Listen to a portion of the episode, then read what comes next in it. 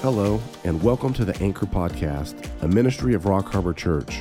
We want to help guide and grow you in your walk with the Lord by providing an in depth study of God's Word. So please grab your Bibles and let's set a course for spiritual maturity. Here's our guest speaker with this week's message. My name is Rory Franklin. I'm one of the associate pastors here at Rock Harbor, and I'm glad you could make it here to worship with us this morning.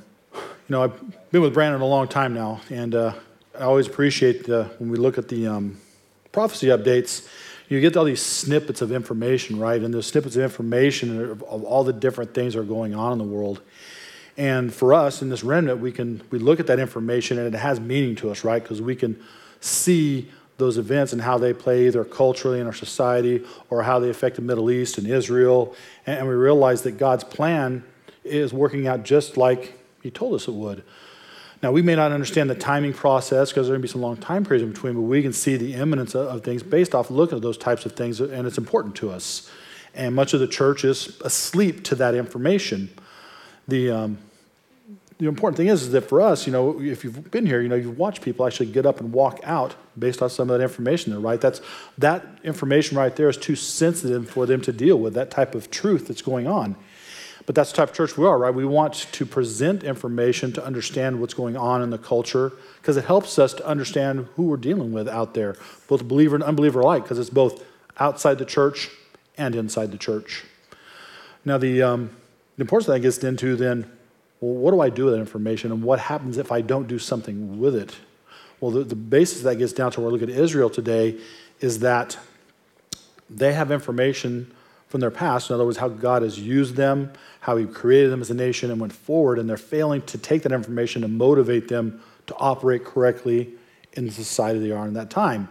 And this, this event we're going to look at is several centuries removed from the original event. So, what we have to take out is that we have a similar event like them. They were delivered from Egypt, right? All the miracles, the plagues, the marching through the desert, the crossing of the Red Sea, how God protected him, delivered from that, how he brought him through the desert, got him to Mount Sinai.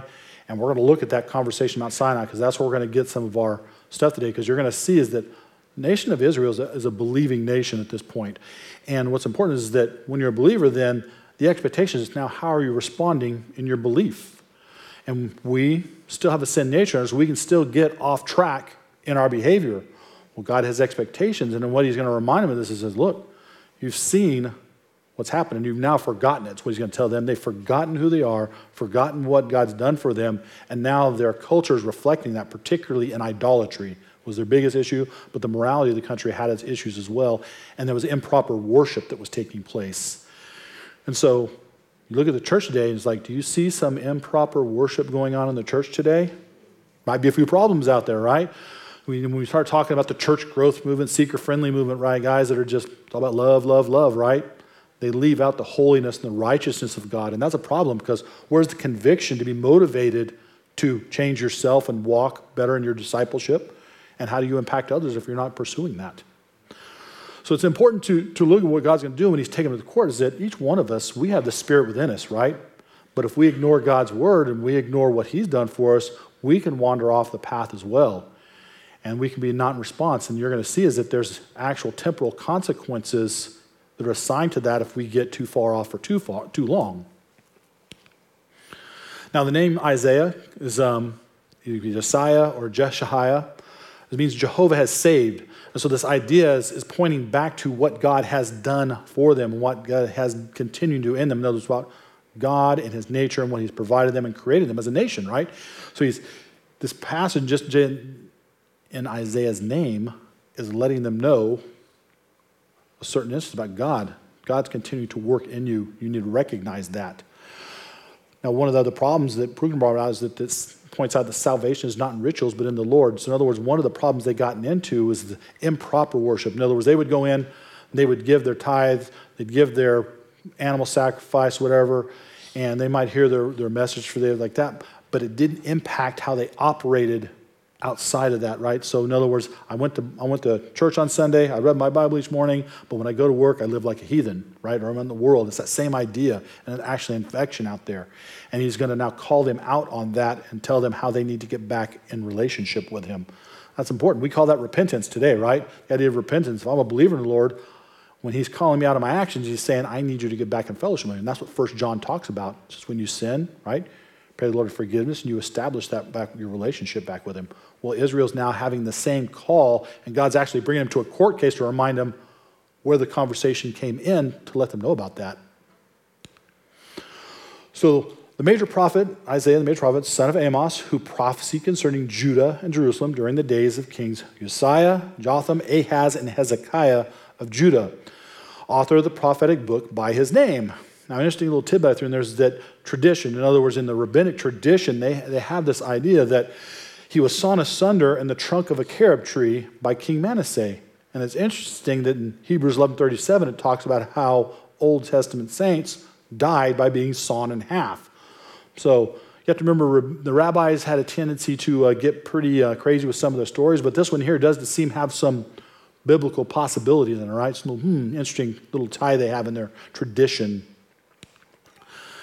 Now, time frames are important. You have to look, you have to remember that from the from going out of the Israelites from Egypt until the first building of the temple is 480 years. So from the time God delivers them until they actually build the first temple, 480 years. It's a long time, right? And then from the first building of the temple until the actual Babylonian captivity, it's another 419 years. Now, where we're at right here is about three centuries into that. So you're about 700 years out, roughly, give or take. I'm not David, I can't get quite as specific on the dates. But you're about, you're about seven centuries out. Well, what does that tell you? This conversation he's reminding him of took place seven centuries ago, and yet he's talking to him as he expects them to be responding to it directly. Well, for Christianity, right, as we develop in God's plan, the cross is that same reminder. It's two centuries, we're talking two eons ago, right? But God still expects us to be motivated by his actions on that cross. That's the implications of that. And we're going to look is when we stop being motivated by that and we stop remembering what God has done for us, right? What God has done, then we start doing what we want on our own agenda. And eventually that leads us into immoral activities, and God now has to step into that process because whom the Lord loves, he chastises. Now, the kings, both the northern and southern kings, we have to look more at this history here because it's important to understand what the trial scene is taking place here. Now, the northern kingdom, which Isaiah is not specifically talking to, but it's important to see the timeline for them. You look at Jeroboam and Uzziah, they're the kings at this time, the discussion we're having here. And you look, they were in their material effect, this, the kingdom had not been doing any better than this right now. The, the boundaries of the kingdom were as expanded as they had ever been under David and Solomon, so they were doing really well materially. But inside spiritually, they were suffering, particularly from idolatry, which they'd gotten into. And we're going to look at how that was taking place. And because I, when you get into idolatry and false beliefs about God, it leads to other immoral activities within the culture itself. Now, Jeroboam and them, they created their own temple. And they put a golden calf in it, and they said that that was God, and they started worshiping it. And guess what? If you look at the time from Jeroboam, by 721 BC, the northern kingdom goes into captivity. So that fast, they went, so they have a separation in the country, and they think 10, 10 tribes went north, the other two are in the southern kingdom, and they think, well, since we don't, we're not part of that kingdom, we're going to make our own place to worship God. God doesn't accept that. You don't get to determine how the relationship works, right? And they suffer the consequences of that. Now, in the southern kingdom, it took them longer to get to that point.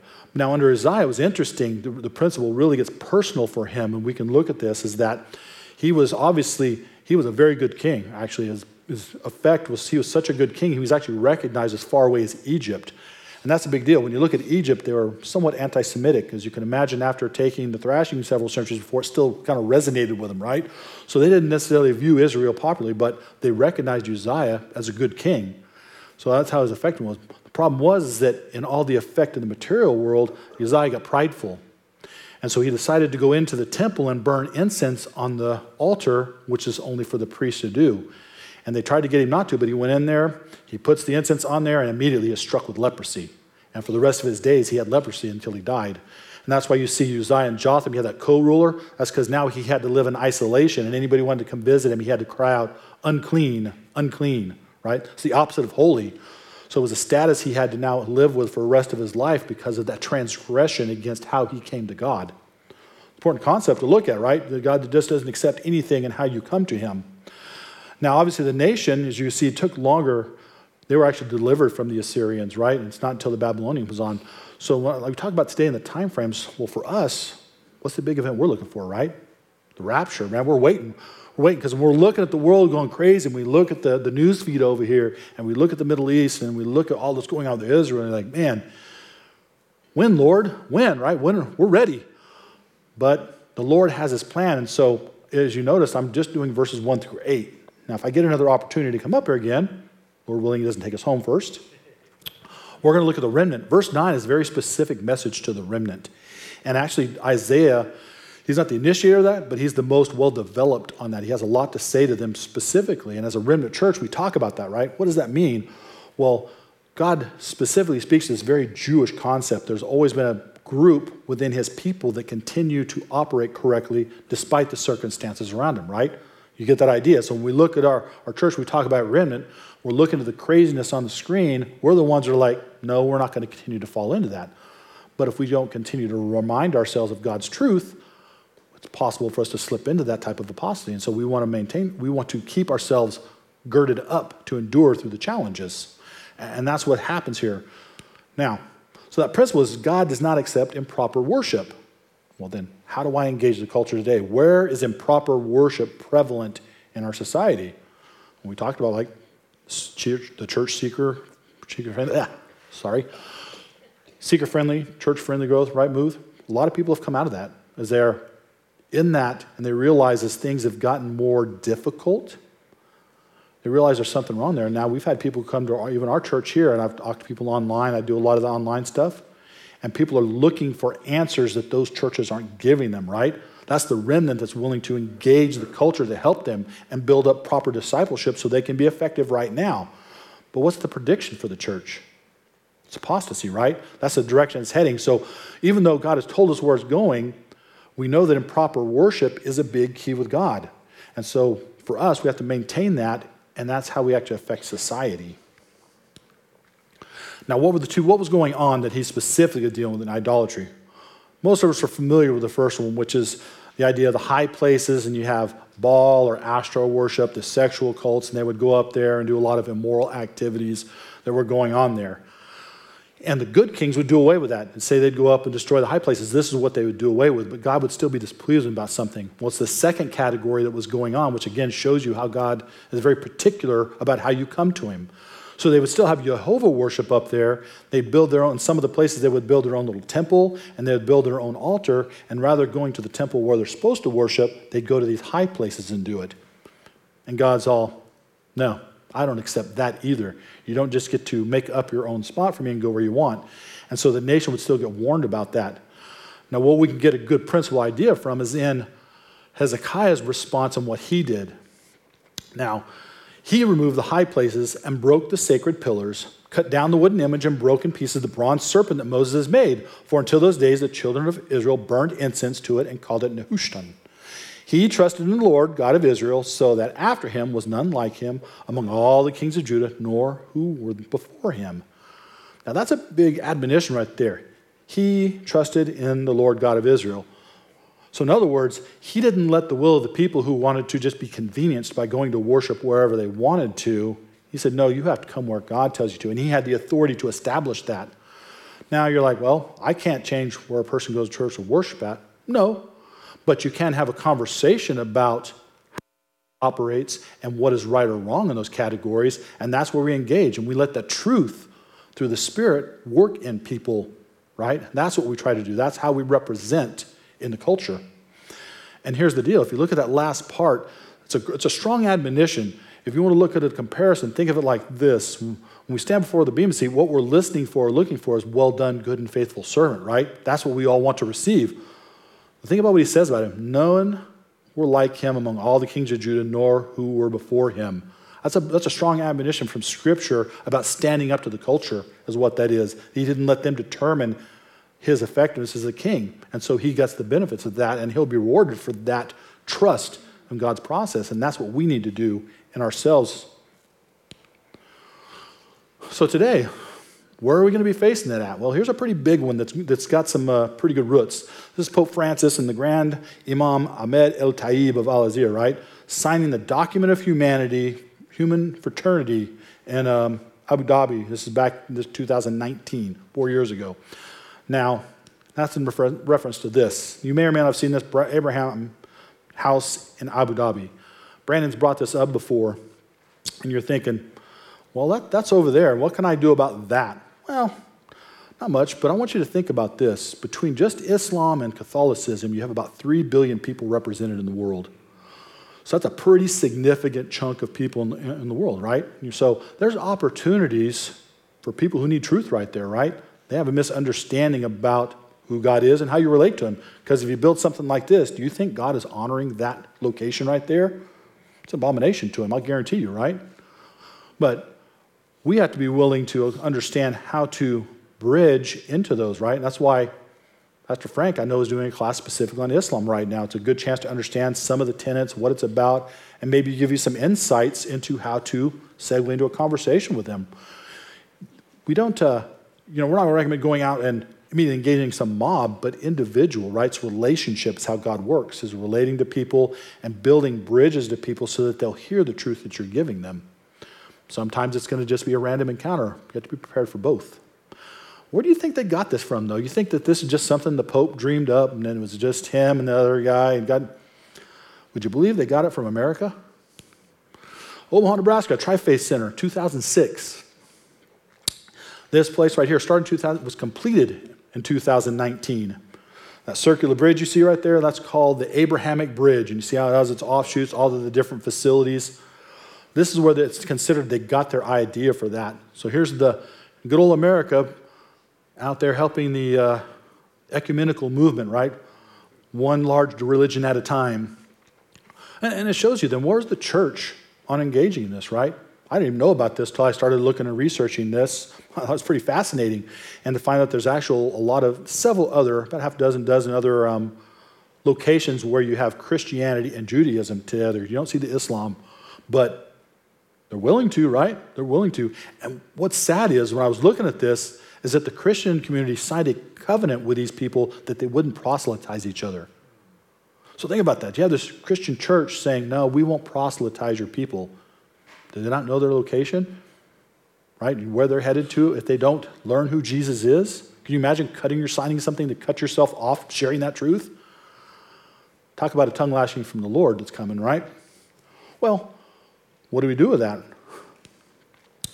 Look at their inclusive statement. Now, think about this when we talk about the church growth movement, right? The seeker friendly types. Look at this statement Countryside Community Church is an inclusive, open, and affirming family of faith, welcoming all to God's table of love and acceptance. Its members are diverse, yet united by Christ's example, caring for one another, supporting one another, and challenging one another to become all that God creates us to be. Love, love, love, right? Love and acceptance. Where's the conviction, right? Where's the need to conform to Christ. And that's the thing, is that that's what the, modern ecumenism was going into. They're able to now fit themselves into this box which suits their needs and their wants apart from the truth of God's word. Truth's a big deal. And if you hadn't watched the um, conference here recently, David Tao did the last um, presentation, and his really his overarching message was that we have to be truth bearers. And if you haven't seen that, I, I strongly recommend seeing it. It was a wonderful message, had a great testimony in the middle of it. And it talks about just obviously in the relationship to Israel how important truth is and that we bear that burden in the society because we are that element that's doing it right now, right? We're here to give ourselves and arm ourselves and equip ourselves to fight that battle out there. We need that information. Now, I add the next part in here because I thought it was very interesting. The church was founded in 1949 as part of the United Church of Christ, which is known as the oldest denomination in the United States going back to the Pilgrims. I look at that and I thought, man, if you were able to get some pilgrims out today and take them to that church, what do you think they would think of that church? How do you think they would respond? Might be some people getting flogged over that from their times, right? Could be pretty bad. And it shows you, you know, how far does your theology have to get off to not having proper boundaries with God and the people that you're inviting in? Because God clearly has them, right? Does everybody just get to come to God? No. If you don't accept Christ, who gave the substitutionary death, there's a boundary there, right? There's a need to respond to God correctly in your relationship to Him on the salvation sense. Well, once you've been saved, He still has expectations because of that price that we now respond to Him properly. So we must be willing to stand up to wrong worship practices. We have to be. That is a calling that working the field is being willing to engage those false practices. And this is just one category. Obviously, in that in America, there's plenty of Joel Osteens out there, right, that will tickle your ears, which is what we warned are coming, right? There's lots of people like that who, when given the opportunity on live television, right, and he's on Larry King, if you ever saw this for, and Larry King throws him a softball and says, you know, do you believe Jesus Christ is the only way? Now, how would anybody else respond to that? Well, I don't want to put God in a box, right? But that's what it means to be tickling your ears. You have a culture that that's what they want to hear. They don't want to be put in a box. They don't understand that God has consequences, boundaries, expectations because of who he is. That's his holiness and his righteousness. Holiness is the one of the key principles in Isaiah that he develops. He totally, he totally puts out this holy, holy, holy idea that God is other and unique and he's special. And guess what? We're called to be holy, right? We're called to be special and different from the culture around us. But if we won't adhere ourselves to the truth of God's word, then how can we walk that effectively? And that's what you're seeing in Israel here. God's saying, Look, you're forgetting me. We're going to look at that passage. Look, you're forgetting who created you where you are. You're forgetting the, what you saw. You're forgetting who you are and I created you to be. Don't, because there's consequences in that if you get too far adrift. I have to. So here's what he's given him when he's pointing back evidence, right? God has provided sufficient evidence of his actions in the world for us to operate correctly the, the argument today, especially in the secular world, right, is that Christianity is not believable, there's not enough evidence. Well, God sees things very differently, very differently in that regard. As a matter of fact, even these things which were centuries before, God still is expecting the nation of Israel to respond to, right? So just like we are expected to respond to the truth of the cross and what Christ did for us, it's supposed to be a motivator for us. And if we forget those things, then it's easier to do my own agenda rather than God's agenda. The vision of Isaiah the son of Amos, which he saw concerning Judah and Jerusalem in the days of Uzziah, Jotham, Ahaz, and Hezekiah, kings of Judah. Here come the charges. Hear, O heavens, and give ear, O earth, for the Lord has spoken. I have nourished and brought up children, and they have rebelled against me.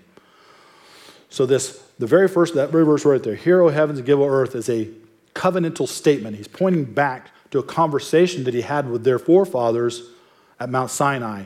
We're going to look at that here in a second. Keep track of that. And that's another part is, for the Lord has spoken, I have nourished and brought up children. So we talk about what God has done, part of Isaiah's name, right? This is that idea of what God has done for them. I have nourished and brought up children. In other words, the prosperity that they're feeling right now, that they're living out, he said, You're there because of all that I have done for you. You wouldn't be, even be a nation had I not brought you out of Egypt, right? Had I not delivered you from Pharaoh, had I not brought you to the desert, all those different aspects, right? That's what he's encouraged by. Look, I've done so much for you. Well, how much more do we know has been done for us, right? Now that Messiah has already come. And unlike them, we actually have the Holy Spirit dwelling in us to help guide us in our walk. But we have to be willing to be in God's Word to work in conjunction with that to influence our culture. And so the, the point is being is that in other words, if you forget about God, rebellion is what's going to start creeping up within you. Now, this, this term right here, as grow, become great or important, gadal, make powerful, praise, magnify, do great things. in other words, what all God has done for them. I mean, think about the dynasties of David, Solomon, right? How, how vast they were. And at this time, Uzziah, kingdom was as good as it had been, right? So, materially speaking, they were doing great. But spiritually, they were dying inside, right? Because they'd gotten off their truth and relationship with God, and it was affecting their spiritual health. Sounds a lot like the church today, doesn't it? As they've continued to marginalize the truth of God, the righteousness of God, the holiness of God, then it's easier to go about your own agenda. So here's the, here's the covenant, and this is where we want to draw from to see the language. Yeah, I understand is that when you look at repentance in the Old Testament, the most common use of it is in context to this covenant right here. When God's talking to the prophets, more often than not, he's talking about how this agreement has been made with them, and he expects them to amend their actions back to what it was supposed to be originally, based off the law. And Moses went up to God, and the Lord called to him from the mountain, saying, Thus you shall say to the house of Jacob, and tell the children of Israel, you have seen what I did to the Egyptians and how I bore you on eagle's wings and brought you to myself. Now, therefore, if you will indeed obey my voice and keep my covenant, then you shall be a special treasure to me above all people, for all the earth is mine. And you shall be to me a kingdom of priests and a holy nation. These are the words which you shall speak to the children of Israel. Stop right there. So, what's he pointing back to in verse 4, right? You have seen. So, they were eyewitnesses all that God had done for them, right? He's talking about the whole 10 plagues, the deliverance of the Red Sea. They were eyewitnesses to this. So, in, in verse 14, if you look at that of um, Exodus, you actually see the nation's response to that. You go back to there. But they, they respond, right? So now they're, t- now they're being reminded to continue to be motivated by what they've seen. So he goes on. So Moses came and called for the elders of the people and laid before them all these words which the Lord commanded him. Then all the people answered together and said, All that the Lord has spoken we will do. So Moses brought back the words of the people to the Lord, and the Lord said to Moses, Behold, I come to you in the thick cloud, that the people may hear when I speak to you and believe you forever. And then this is after that's where Lord comes down on the Mount Sinai, and today it's black on the top of it to this day is a reminder of God's presence there. And he entered, they entered into an agreement with him. This repentance language, you realize is that for people that are in relationship with God, he has expectations based on what he's done, right? And otherwise, there would be temporal consequences. I have to express that because that's a key issue. Repentance often gets confused and muddled in the salvation issue, and people get confused about their obligations to respond now, here's where it gets into the legalistic part. So, later on in Deuteronomy, now God breaks out some consequences if they get off track in idolatry. And this is where we want to understand the courtroom scene. When you beget children and grandchildren, so where they're at, right? They're centuries later. So he's talking about this, and have grown old in the land and act corruptly and make a carved image in the form of anything, and do evil in the sight of the Lord your God to provoke him to anger, I call heaven and earth to witness against you this day that you will soon utterly perish from the land which you cross over the Jordan to possess. You will not prolong your days in it, but will be utterly destroyed, and the Lord will scatter you among the peoples, and you will be left few in number among the nations where the Lord will drive you. Now, there's the common outworking that's taken place. The, the Jews, right, if you look at their history, this is not the first time. The northern kingdom goes, later on it's the southern kingdom. But look at Judges. What does Judges talk about before there was ever any king, right? They'd get off track with the Lord. They'd get judged. Somebody'd come in and take over their land, destroy their land. He'd have, he'd have to bring a judge up to save them, right? So they were go, cycling through this pattern of relationship with the Lord as he's developing character in them. Now he's got a kingdom and he's established them, and yet they're still struggling in this same pattern. Well, guess what? That pattern continued all the way until Jesus came, right? And, and because of that lack of looking at their past and understanding that truth that God was giving them and accepting their Messiah, they rejected him. And guess what? Those consequences you're looking at right there are still playing out today. As a matter of fact, there's another passage which talks about it some more here later on in Deuteronomy.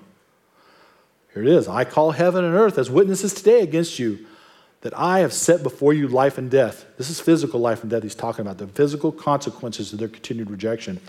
Blessing and cursing, therefore choose life, that both you and your descendants may live, that you may love the Lord your God, that you may obey his voice, and that you may cling to him. For he is your life and the length of your days, and that you may dwell in the land which the Lord swore to your fathers, to Abraham, Isaac, Jacob, to give them.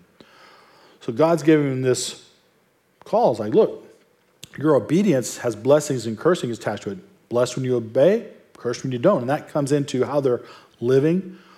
When you look at October 7th, it's a direct outworking of this, right? I mean, eventually, in AD 70, they were totally scattered out of the land for their rejection of their Messiah, right? But as we look at the dry bone prophecy, Ezekiel 9 is fulfilled. They're brought back into the land in 1948, just as God promised, right? So we see God still has a plan to working with his people.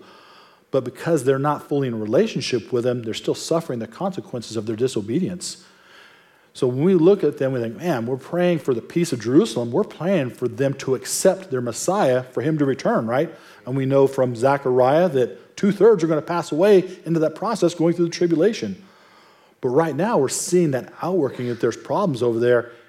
And we look at the snippets on the television, on the TV, the news feeds, our prophecy updates, and it tells us, man, there could be some real stuff going on biblically that could change into that next scenario. And that tells us that our time is that much shorter, right? That's the imperative. It's like, man, time could be really short right now. Do you feel that motivation in you right now to reach people? I hope so. So that's it. That's, that is one of the key points you look at in your introspection, in your, study, in your walk, in your discipleship. Are you prepared to discuss the issues of the day? Can you talk about Israel? Like I said, we had this nice conference here. Um, David just did a wonderful five point lies about the, the Jews that Satan likes to perpetuate out there.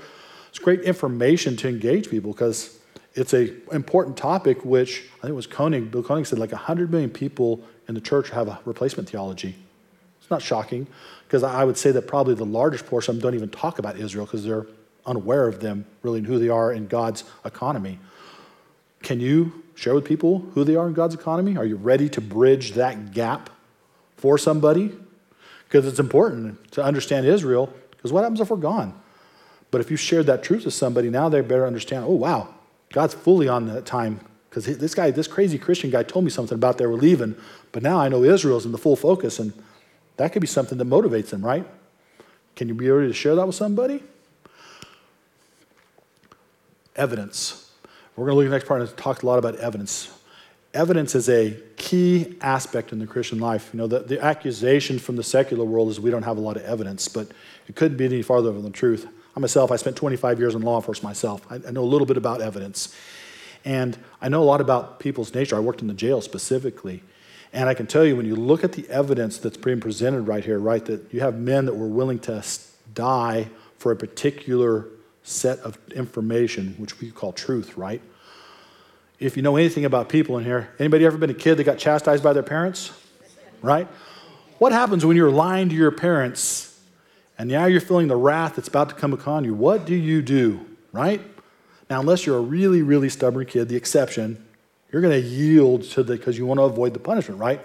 Well, that's just it. These men right here were given the option to deny their faith but they wouldn't do it. You can read the, the records and histories about that. It's a strong, strong testimony to the evidence of their, what their faith was based in, was in the truth of what they actually saw. That's a huge outlier to other religions. We are, have something that gives us a faith that is grounded in something God has given us in the evidence. Well, how else is that?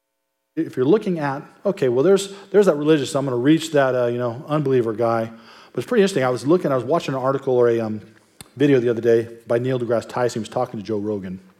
And he was talking about how he didn't accept eyewitness testimony. I thought, hmm. And it took me a minute because he was saying, he was talking about it in relationship to our legal system. He was saying, yeah, it's totally unreliable and all that. But as I started listening to him, I recognized, I said, oh, this guy doesn't believe in the Bible. He's an atheist, right? Hardcore one. I thought, oh, this guy doesn't want to accept witness because then he has to accept what the Bible has to say. So he's going to go to a secular source to segue into his rejection of God. It's an interesting thing to watch people how they justify that. The thing is, like, you know, given the opportunity, why is he so against Christianity? Different people have different motivations, and that's what part of the relationship is. You have to understand what's their motivation. Some people, it could just be simply they want to worship themselves, they want to be God. And that can be tough to get across, but I can tell you there's different ways to even get to them. Sometimes it's just simply bringing the law against them and pointing out their sheer ineptitude in reaching and being their own God, right? What about somebody who's been raised in a home, though, that didn't live their Christianity out, and so they were harmed by it in a household, and now maybe they're marginalized to some degree, and so they're a bit bitter to it. Sam Harris is a good example of that. He uses the scriptures pretty much as a weapon against those who are not familiar with how to defend the faith. And you know, obviously, he's he's debating on a big stage. You're not going to face that. You're going to have people that just have garden variety issues of family problems they've dealt with, and it's caused them some pains. And now, because of that, they're in some rejection in that relationship. Can you help give them some truth to segue them into really what their need is in Christ? Or maybe it's for a believer who's been hurt in a church, and now they're like, nah, I'm not going back, man. I've been hurt. Can you help give somebody the understanding that one person's hurt or injury yeah, you're right, that's a bad thing, but you're still relating to God, not to that person. You know, you need to be back where you're at. There's lots of people out there like that that are marginal in the relationship. What about the other seculars? What about those ones, you know, oh man, I'm no scientist. How am I supposed to reach people? We're going to find out God's already done most of the work for you. The heavens declare the glory of God, and the firmament shows his handiwork. Day unto day utter speech, and night unto night reveals knowledge. There is no speech nor language where their voice is not heard. Their line has gone out through all the earth, and their words to the end of the world. Focus on that verse 3 right there. There is no speech nor language where their voice is not heard. What that's saying is that anybody who denies that creation declares God is denying what's obvious to him. God's already put it in him that it's self evident. So, really, what you're dealing with with somebody who's trying to use science to support their disconnect from saying there's a God is somebody who has another personal issue, again, and is trying to use science and creation as a way to keep away from him. And they think that's going to give him excuse. In all these areas, what you're looking at is that these are people that are still in need, and typically they've had problems, injuries. We've all been there, right? If you've had family problems and stuff like that, you're not alone, right? We have a bunch of sinners in the room right here. I think we all know that there can be some problems to work out from, from our relationships with people. We have to be an extension of God's grace in those areas to people because that's what they need. Now, what about in the church? You look at that in the second side, but what about in the church? We have a third of American Protestant pastors, just going Protestant, expect Christians to be raptured or taken up in the sky to meet Jesus as the end times begin. About half think a false Messiah, knows the Antichrist, will appear sometime in the future really that's pretty low numbers, right? I mean, obviously, now in considering that, if only that percentage is teaching on it, how many of them are actually teaching correctly on it in those numbers? There's another category, right? You think, well, that's great. How does that affect me in talking to people about the church? Look at this little phenomenon here that's popped up. For some Christians, rapture anxiety can take a lifetime to heal. I can't make these things up, right? Can you imagine that the blessed hope is a source of anxiety to people. Well, what circumstances would it take to create that type of anxiety? I can take a pretty good guess. One, they've probably taken works and attached it to their salvation message. So now these people are uncertain about their salvation. Am I going to be raptured? Am I not going to be raptured, right? There's anxiety in that. And if he does come back, well, then how am I going to be incensed? Because I'm in sin and I'm, I've not taken it back to him. I haven't repented of it. So you see how their improper understanding, not being taught properly, can affect them. You see, pastors can't be everywhere. That's why he has a whole church of people. You have to be able to continue to grow in your discipleship in these categories to share those truths with others because there's people out there that are uncertain about the truth of God's word in relationship to them. Even though they're believers, they've never been somewhere that's properly discipled them. And without proper discipleship, it leads into improper behavior. And that's your sin. What's improper behavior? They're going to be anxious about the return of the Lord. Not the way they should be thinking of things, right? It should be a motivator. Oh, I want rewards. I want to be at that Bema seat and I want that well done. Right? That's the thing. If anything, I should worry about what John says. I could be ashamed. But shame's not the same as anxiety, right? Because I haven't been as active as I should be or I've been ignoring the Lord, right? Different places we can be at. So we must constantly remind ourselves of the evidence God has provided. See that pops in there. There we go. And that's what our scriptures are for. Now, not only do we have the scriptures, Brandon has actually provided, like on our website, there's like 100 links in there to information sources. So if you find yourself in a conversation that you're unable to answer, that's okay. I've been there. You know what you do? Man, that's a great question. Let me do some homework and I'll get back to you on that. See, this is where you get credibility with the person you're having a relationship with. If you're willing to go that extra step, that extra mile to get the, the answer that's necessary, now you have some credibility in the person you're relating to. And you have some chance to get them to believe what you're giving them. And that's the best you can do. That's not going to make them believe because maybe they're stuck in that. But your obligation is to go that distance to give them the truth. Are you willing to do that, right? Now, lack of proper knowledge of God will lead to wrong behavior. Now, what you're looking at is that because they've forgotten who they were, God's going to tell them, look, you've forgotten me, you don't know me, and everything is upside down because of it. That idolatry was, was a, one section of it, but it's actually a national issue in their morality. And he's going to get on to them pretty good about that. Well, as we look at the demise of the Christian influence, we can see the same thing, right? How is society going as Christianity ebbs in its influence, right? we see immorality increasing. Lawlessness is what we would call it, right? That's the biblical term for it, lawlessness.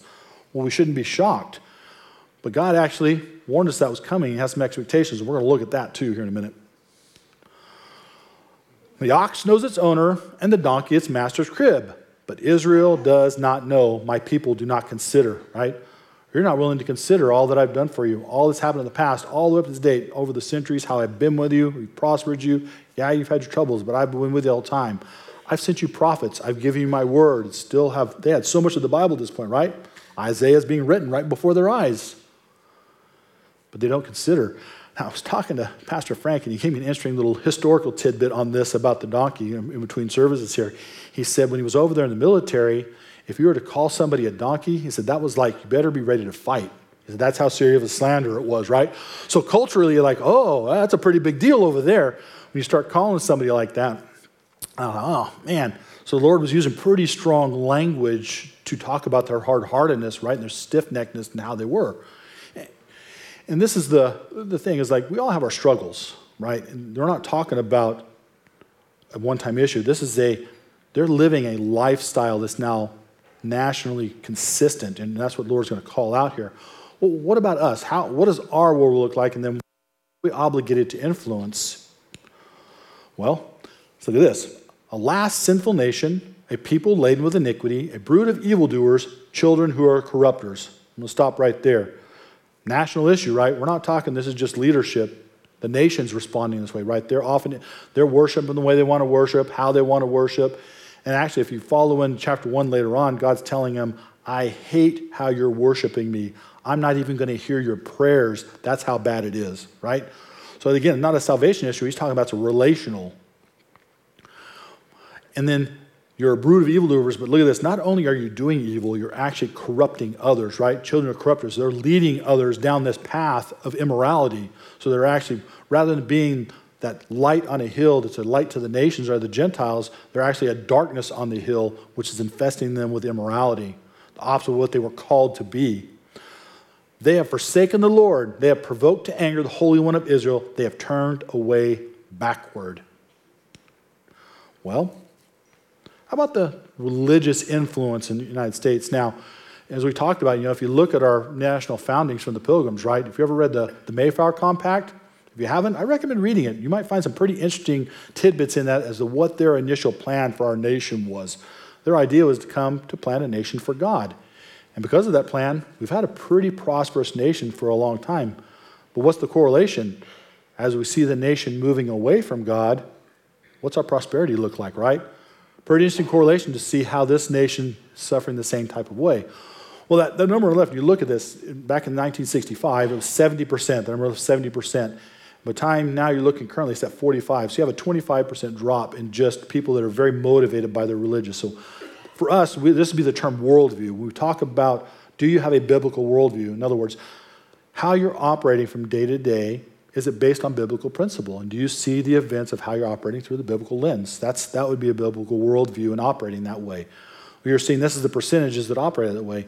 Now, what's interesting is you look at the neutral number, the fairly motivated, it only changes two points. It's 23, it went to 25, so it bumped up. So everybody who fell off over that time didn't just go to, I'm, in, I'm moderately indifferent or fairly, they went all the way down to, I'm not, I'm not interested anymore. I'm either I'm in or I'm out. Well, that would explain a lot about what we're looking at today, right? When you have people that don't have a religious view, let alone a Christian view, what do you expect the culture to look like? It looks like what is developing into today, right? How do I know? Well, look at this one. Does the Bible address these issues? Think about this. The Bible addresses every one of these issues, right? It gives you a lot of moral guidance about what's the importance of these issues. But look at what the church, and you have to remember when they do these polls and they take the church, Catholic Church, cults, everything are lumped into this. But still, it's not like the Bible's moral directions on these subjects is not clear. I mean, how many people does it take to understand what the definition of marriage is in Genesis, right? And just in case you weren't sure, Jesus reiterated it in the Gospels, right? But people can't get that. Now, what's interesting, really, if you take these numbers and you take the evangelical church out of those numbers, those numbers get even worse, quite a bit worse. So, in other words, groups like ours who are motivated by God's word and the truth are more solid in our understandings and how we should be reflecting those in our worldview. But you can see religious liberty, divorce, I mean, murder of babies, right? Homosexuality, immorality. Now, I'm not saying the sense of these categories are of people who need to be reached with truth to get them out of the sinful lifestyle which is destroying them. So, not about condemning them, it's about their need to be saved from the effects of their sin, which is destroying them in many of these cases, right? Leading them wrong. Well, where are we at, right? That's the thing is we have a really tough time right now as we're seeing lawlessness increase. Well, how am I going to fit into that? Where am I going to engage that at? So here's how it goes for them then. Why should you be stricken again? You will revolt more and more. The whole head is sick, and the whole heart faints. From the sole of the foot even to the head, there is no soundness in it, but wounds and bruises and putrefying sores. They have not been closed or bound up or soothed with ointment. In other words, they're not willing to respond to the prophet and to God's word and get themselves back in relationship with Him. So they're getting sicker and sicker. And now they're going to suffer the physical consequences of God's judgment upon the nation. You have to remember at this time, the nation, the Assyrians are starting to be much more assertive in taking over their land, particularly the northern kingdom. And that's a good process that's going through Isaiah. So as they're continuing to suffer exactly what God warned them about in their covenant promises, right? I'm going to take you out of the land. This is going to be the consequence. Now, as that's happening, they're still not responding. Well, that's what we got to be careful. As we're seeing the world go exactly where God has told us, right? It's going to get more evil. The church is going to apostatize, right? People are going to search out things and evil they want. We have to then continue to be that light out there. And when I get a chance to go into the verse 9, we'll talk about that some more, the positive aspects of it to it. The negative is we have to take the information that's available to us, that God has given us. That truth has to be paramount in how we live and how we engage others, and we need to be active in that. Your country is desolate your cities are burned with fire. Strangers devour your land in your presence, and it is desolate, as overthrown by strangers. So the daughter of Zion is left as a booth in a vineyard, as a hut in a garden of cucumbers. Ooh, cucumbers. Ugh, that's a bad place to be left. Now, I find it interesting that little mid part strangers devour your land in your presence, and it is desolate, is overthrown by strangers. That's the promise he told them that they're going to suffer consequences in the land as their continued rejection. That was the temporal consequences of the idolatry that they'd gotten into and their improper worship. But I'm, you know, I look around today and I see the church waning in its influence, and I look at myself and I think, hmm, I wonder how much immigration plays into that same ideology today. Do you think we're being invaded in many ways by what's coming in our land and how destructive that is to our country?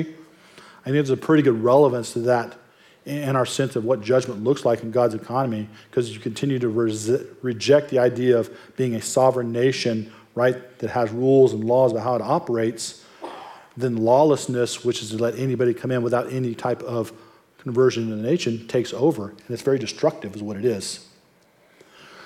Well, where, where can we go? When we see these warnings, you think, man, what is the what is type of thing? Well, God, He gives us a very clear a couple different passages. You can do Second Thessalonians, which talks about the great falling away. We understand the church is going to progress that way. It's a good warning. But this one right here is another good passage. Now, the Spirit expressly says that in the latter times some will depart from the faith, giving heed to deceiving spirits and doctrines of demons, speaking lies and hypocrisy, having their own conscience seared with a hot iron, forbidding to marry. You know that marriage is like at its lowest point ever in history, particularly in the United States, and childbirth both? People want to shack up, but they don't necessarily want to have kids, right? Both categories messed up. Commanding to abstain from foods, oh, eat bugs, right? Which God created to be received with thanksgiving by those who believe and know the truth. See how it's connected by believe and know the truth? There's that truth of God's word that they're ignoring now leads to these behaviors, right? You see the separation there. Well, this is the time that God has called you to. That's what you have to recognize. Right now, God has you exactly where He wants you and He has a plan for you, and the truth is still available to us. We have to be like Hezekiah, though, right? Trusting in the Lord to operate in the environment He's placed us in, and trusting His plan to work out. Now, yeah, it may go off the rails, but that doesn't mean that God's not going to protect me and use me as I stay obedient to Him. And that's where we want to hang our hat, because here's what it gets down to. There's a good principle that Jesus brought in um, the uh, Olivet Discourse in Matthew 24. And really, this Elie Wiesel quote really states it well. It says, The opposite of love is not hate, it is indifference. You know, you have to understand love in the biblical economy is about prioritization. It says, right, when it talks about love the Lord your God with all your heart, your soul, and your mind, right? In other words, prioritize God in your life, and that will then reap benefits in your spiritual life and your material life, right? That's the key to that aspect. And material may not come with it, it's not a promise to us, but there's certainly better benefits than what will happen if you live a sinful lifestyle, right? Jesus was talking to the disciples and they were asking him, hey, what's going to be the sign of your return and how's it going to be? And so he starts expressing and talking about how, how his returns come and to watch out for the false teachers and the false messiahs. And then he makes an interesting addendum in the middle of this. He says, And because lawlessness will abound, the love of many will grow cold. And I think that's very indicative of what we're looking at today. I mean, when you look at the morality of the world today, it's really tough to look at, right? When you look at the transgender and the LGBT, and you're seeing kids being paraded around in these environments, it's just sickening to watch how they're doing and stuff like that. It makes you think, man, I just want to deal with that anymore, Lord. But the Lord's like, no, no, no, no. Your love can't grow cold. Love is the requirement to engage and continue to engage. And God's saying, That's what I need for you. I loved you enough to do this. I need you to love me enough to continue to engage. Don't let other people determine your engagement. Matter of fact, encourage them by leading them by example. And that's what we have to look at because you go past this next verse, the next verse it says, it talks about enduring and the need to endure. And that's what we need to do. You have to endure the lawlessness is going on because unless there is some sort of God's plan to revive and this is going to be extended out, then the time is short, right? Which means we have to really buck up under the system right now and be prepared to engage because it's not going to be easier. Matter of fact, it's predicted to be more difficult. And until the Lord calls us home, we have to be very diligent to endure the circumstances we're in. And you don't know what those circumstances are going to provide you. You know, it's not like you're going to have a hostile fight with somebody in a debate. You just have to be willing to share truth with somebody because a lot of the times that's just simply what it is. Somebody's been fed a lie or been living under a lie, and the truth, the biblical truth you bring to bear in their relationship with God, maybe what turns them around and gets them righted or gets them saved. It could be either way. I was um, out shopping here a couple weeks ago, and I stopped in at Jamba Juice to uh, get myself a drink, and I was standing in line I was standing there, I heard this, hey, Pastor Rory. And I, I turned around and look, and this young man was there who I hadn't seen in a couple years. And uh, he was coming to our church while we were over on um, Rosedale there. Great young man, really liked him. And he was um, unbeliever when he comes. He's unbeliever, but he's, he's looking, he's searching, he's asking questions. I remember coming on Wednesday nights, and he finally gets saved. He steps forward, he gets saved, man. He's on fire, man. He's got his notebook, he's taking notes, and he's asking questions. I remember watching him get baptized, man. It was awesome, you know, just that joy of watching somebody step in their faith and they're growing, right? But then it's about, I don't know, a few weeks after that, man, he started, you could see the slowdown in him. Something was up, you know, and I, he was talking to some of the other guys, and then he pulled me aside and he starts talking to me, and he's all, man, he's all, so I'm really, I'm really struggling right now. It says, you know, I'm at my work and I've got these guys that I grew up with, you know, and I work with them all the time and they're constantly wanting me to go back and live that old lifestyle. And I, I don't know how to, what to do with it. I said, man, I says, get another job. You know, if, if you can't get out there, get another job. You don't have to subject yourself to those people. And he's like, yeah. But you could tell he was struggling with idea. And I, you know, I told him, I said, you got to get yourself out of that one way or the other. Sometimes living with the Lord has the consequences of losing friends, right? Because if your friends are dragging you into morality, it's not very good friends, right? And if you can't continue to be that light to them, then it's time to get out of that. But he didn't do that. And after a few more weeks, he disappeared. So here it was, I'm seeing him, right? And he's like, and you ever been with somebody who can see the Spirit already working on him, convicting him? So here I'm looking at this conversation. You can see he wants to have this conversation. You know, we got along well when I was talking to him, and you can see the, the pain in him already that he knows there's a problem in his relationship with God right now. And so he's like, Yeah, man, I haven't really been going to church. I said, Come back. That's a pretty simple answer, huh? I didn't have to have a theology degree to know that. I said, Come on back. He's like, Yeah, I know. I said, I said, I said You know, what's going on? So, you know, we, we talked a little bit more, and I, and I gave him a card, and I said, Hey, call me, man. You got questions? You got some needs, something like that? Let's get together, you know, just come. And so I got to walk away, and he's all, Hey, I'm, I'm really having trouble understanding what's going on in Israel right now. I thought, oh, I just got through going through a conference on this. I said, stand by, right? So I got my cliff notes out and I gave him, you know, the spiel on what's going on in Israel. And he was taking it in. He's like, okay, yeah, yeah, yeah. You know, and we, we parted after that, and I hope and I hope he shows up. He didn't show up last week. I haven't seen him today. But I've been praying for him. I pray he shows up, right? Because I don't have to do any condemning him. He knew already. He already knew he's out of fellowship with the Lord. And he knows where he needs to be.